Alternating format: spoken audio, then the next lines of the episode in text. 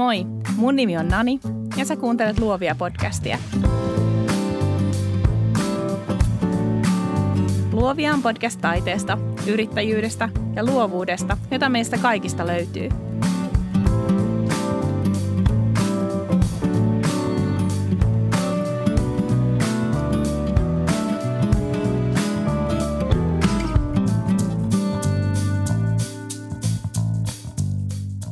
Tervetuloa Luovia podcastiin.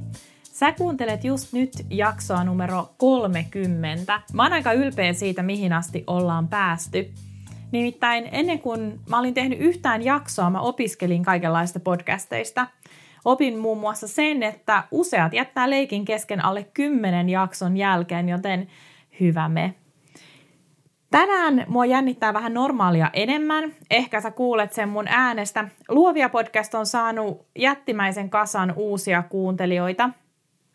Se tuntuu musta ihan älyttömän hyvältä, se on ihan luksusta.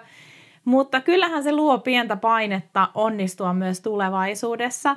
Mä oon tosi kiitollinen siitä, että olette jakaneet mun podcastia ja etenkin siitä, että fiilistelette tätä prosessia mun kanssa – Kysymykset ja palaute merkkaa tietysti aina eniten, siis sen kuuntelemisen lisäksi. Mitä enemmän mun podcastia kuunnellaan, sitä todennäköisemmin mä pystyn jatkaa sen tekemistä. Jos siis tykkäät kuulemastasi ja haluat olla mulle ihan konkreettisesti avuksi, me iTunesiin tai missä ikinä podcastia kuunteletkaan ja jätä viiden tähden arvostelu. Kun Luovia podcast saa tarpeeksi hyvää huomiota, nämä palvelut nostaa sen näkyvyyttä ja uudet kuuntelijat löytää sen helpommin. Kiitos siis sulle, että kuuntelet.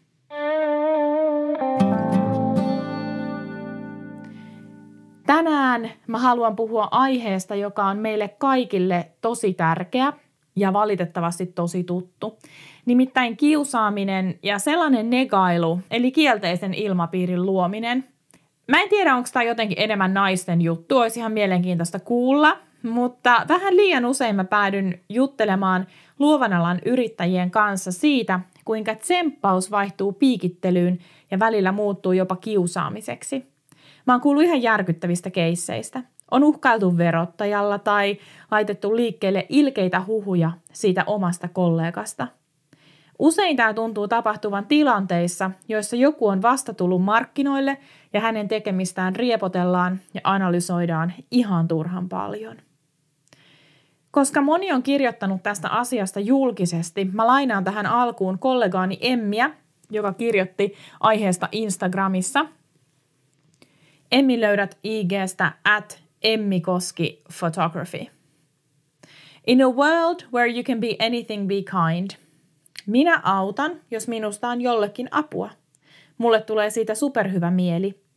Oli kyseessä sitten lapsi kaupassa, jolta puuttuu 20 senttiä ostoksistaan – Naapurin mummo, joka ei saa itse tukisukkia jalkaan aamulla ja koputtaa sun oveen pyytääkseen apua, tai vaikka kollega, joka pyytää jelppiä, mitä tehdä seuraavaksi.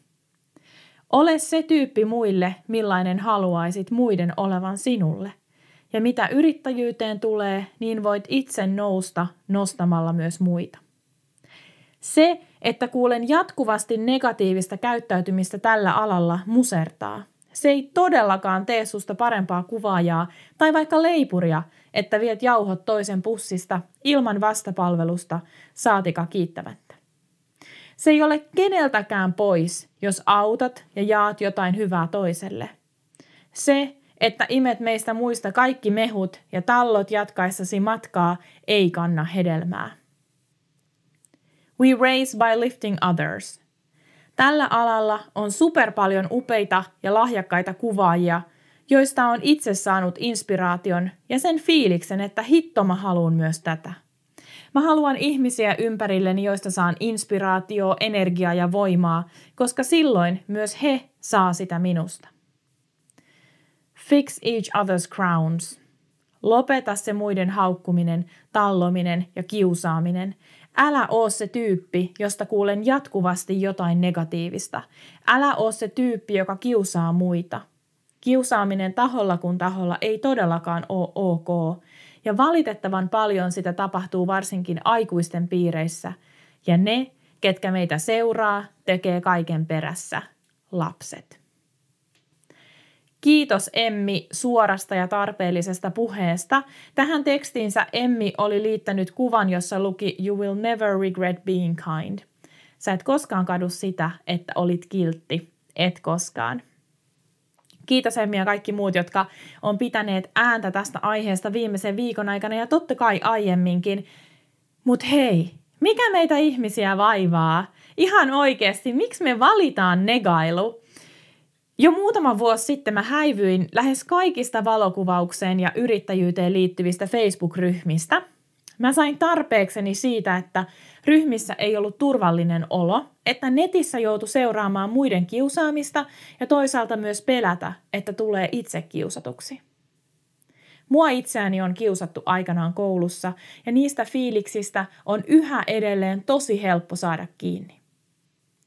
Milloin meistä tuli niin koppavia ja kovia, että me unohdettiin se, että sillä toisellakin ihmisellä on tunteet, että sillä toisella yrittäjällä on tunteet. Milloin meistä tuli niin itsevarmoja oman tekemisen suhteen, että me kuvitellaan voivamme kävellä toisten yli, painaa maahan, satuttaa. Milloin meistä tuli niin varmoja siitä, että meidän tapa tehdä on se ainut oikea, ettei me kestetä sitä, että muut löytää oman tien menestykseen toista reittiä. Vai onko tässä kyse siitä, että me oikeastaan ollaan niin epävarmoja itsestämme, taidoistamme ja omasta markkinaosuudestamme, että meistä tulee reviiritietoisia yrittäjiä, jotka pyrkii pelottelemaan kilpailijat pois? Vai ollaanko me vaan ilkeitä – sitä mun on vaikea uskoa. Mä tunnustan. Ekat vuodet yrittäjänä oli henkisesti rankkoja ja mä oon todellakin kokenut kateuden ja katkeruuden tunteita. Joskus sen vuoksi, että muiden tekemistä seuratessa tuntui siltä, että mä olin ainoa, jolla oli vaikeeta.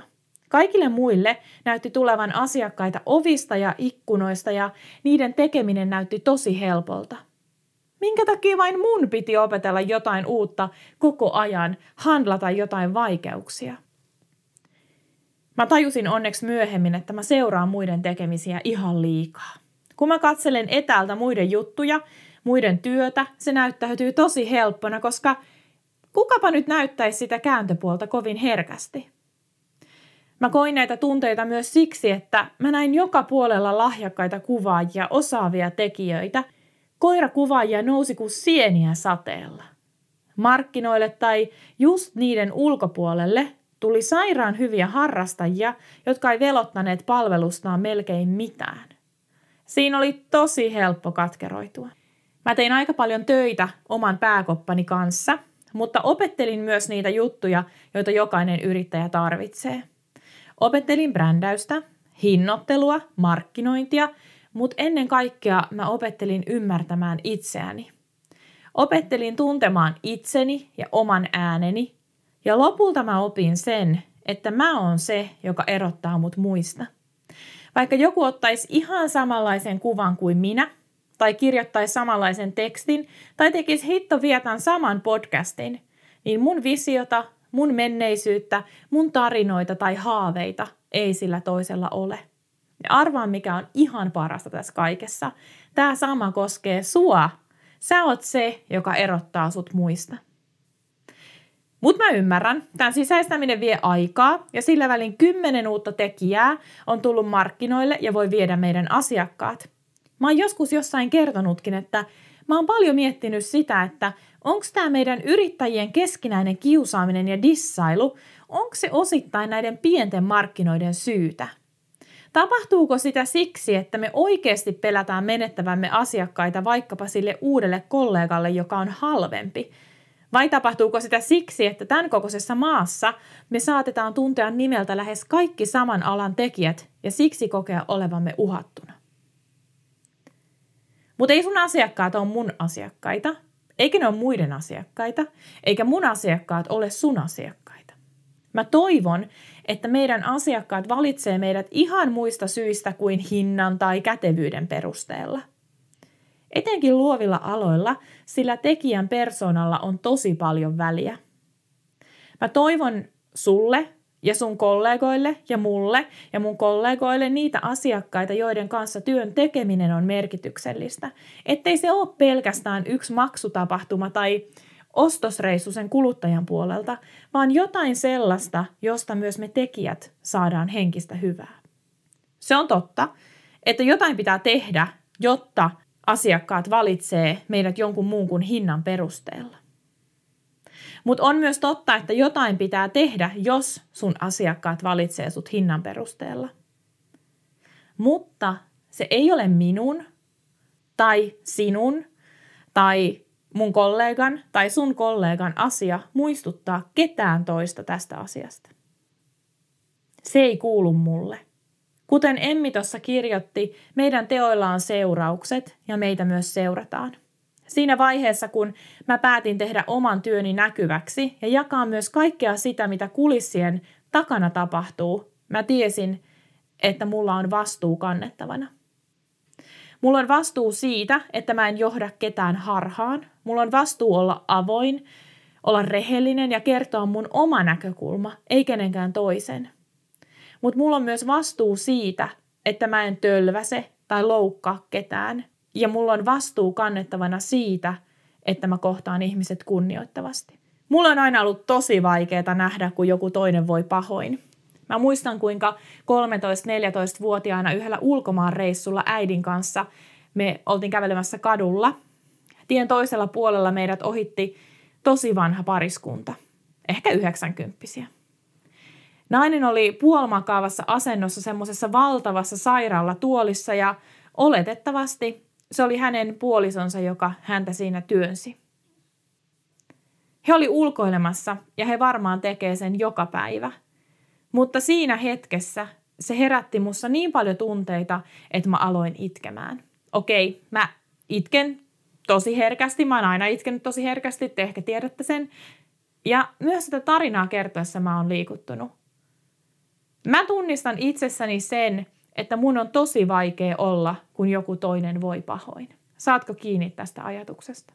Mä en halua sen takia, että mun sanojen tai tekojen vuoksi kukaan voi pahoin. Mä tiedän, että mä oon välillä turhan suorapuheinen, turhan temperamenttinen, turhan kova suustani. Mutta mun mielestä mä oon myös aika kiltti. Ja se, että mä sillä kriittisellä hetkellä valitsen kiltteyden, vie tasan saman verran energiaa kuin se, että mä valitsen negailun.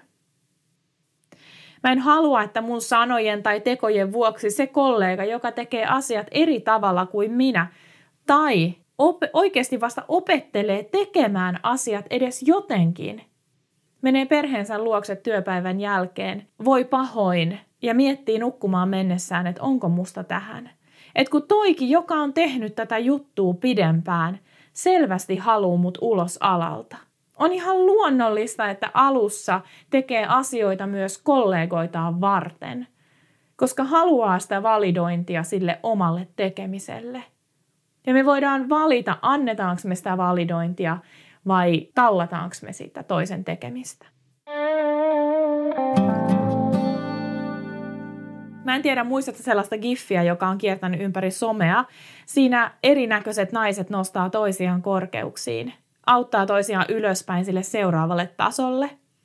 Mä etin sen ja laitan sen jaksomuistiinpanoihin, niin sä voit käydä katsoa sen sieltä. Mä haluan olla se nainen. Jos se on mitenkään mahdollista, mä haluan olla se nainen, joka valitsee kiltteyden ja auttamisen ja hyvän. Joskus on huonoja päiviä, meillä kaikilla on huonoja päiviä ja tulee tölvästyä vaikka mitä. Se on inhimillistä, niin ihmisille käy. Mutta mä ajattelen, että mulle itselleni on merkinnyt ihan valtavasti se, että mä oon kokenut olevani tervetullut oikeisiin paikkoihin tai virtuaalisiin paikkoihin. Ja se on tehnyt musta tosi paljon vahvemman yrittäjän. Se, että mua on nostettu ja nostetaan ja kannatellaan silloin, kun mä mokaan ja nostan kädet ilmaan ja totean, että mä en osaa, voisiko joku auttaa. Silloin huomaa sen, että ei oikeastaan ole kilpailijoita, on vaan kollegoita ja ystäviä. Pari viikkoa sitten mä sain mun ekan hate-mailin, vihapostin. Mä en halua antaa sisällölle yhtään sen enempää huomiota, koska sehän ei ansaitse sitä, mutta mä haluan vaan sanoa, että ei ole ok puhua mulle niin. Ei ole ok lähettää nimetöntä lainausmerkeissä palautetta ja pilata mun päivä. Satuttaa ja kävellä pois. Ei ole ok puhua kellekään niin. Jos sulle puhutaan tavalla, joka loukkaa sua ja josta sä et pidä, sun täytyy sanoa se ääneen. Ja jos me nähdään ympärillä asioita, jotka ei mahdu millään meidän oikeustajuun, meidän on yritettävä nousta ylös, astua jonkun toisen rinnalle ja sanoa, että hei, tämä ei ole nyt oikein. Ja se ei ole helppoa.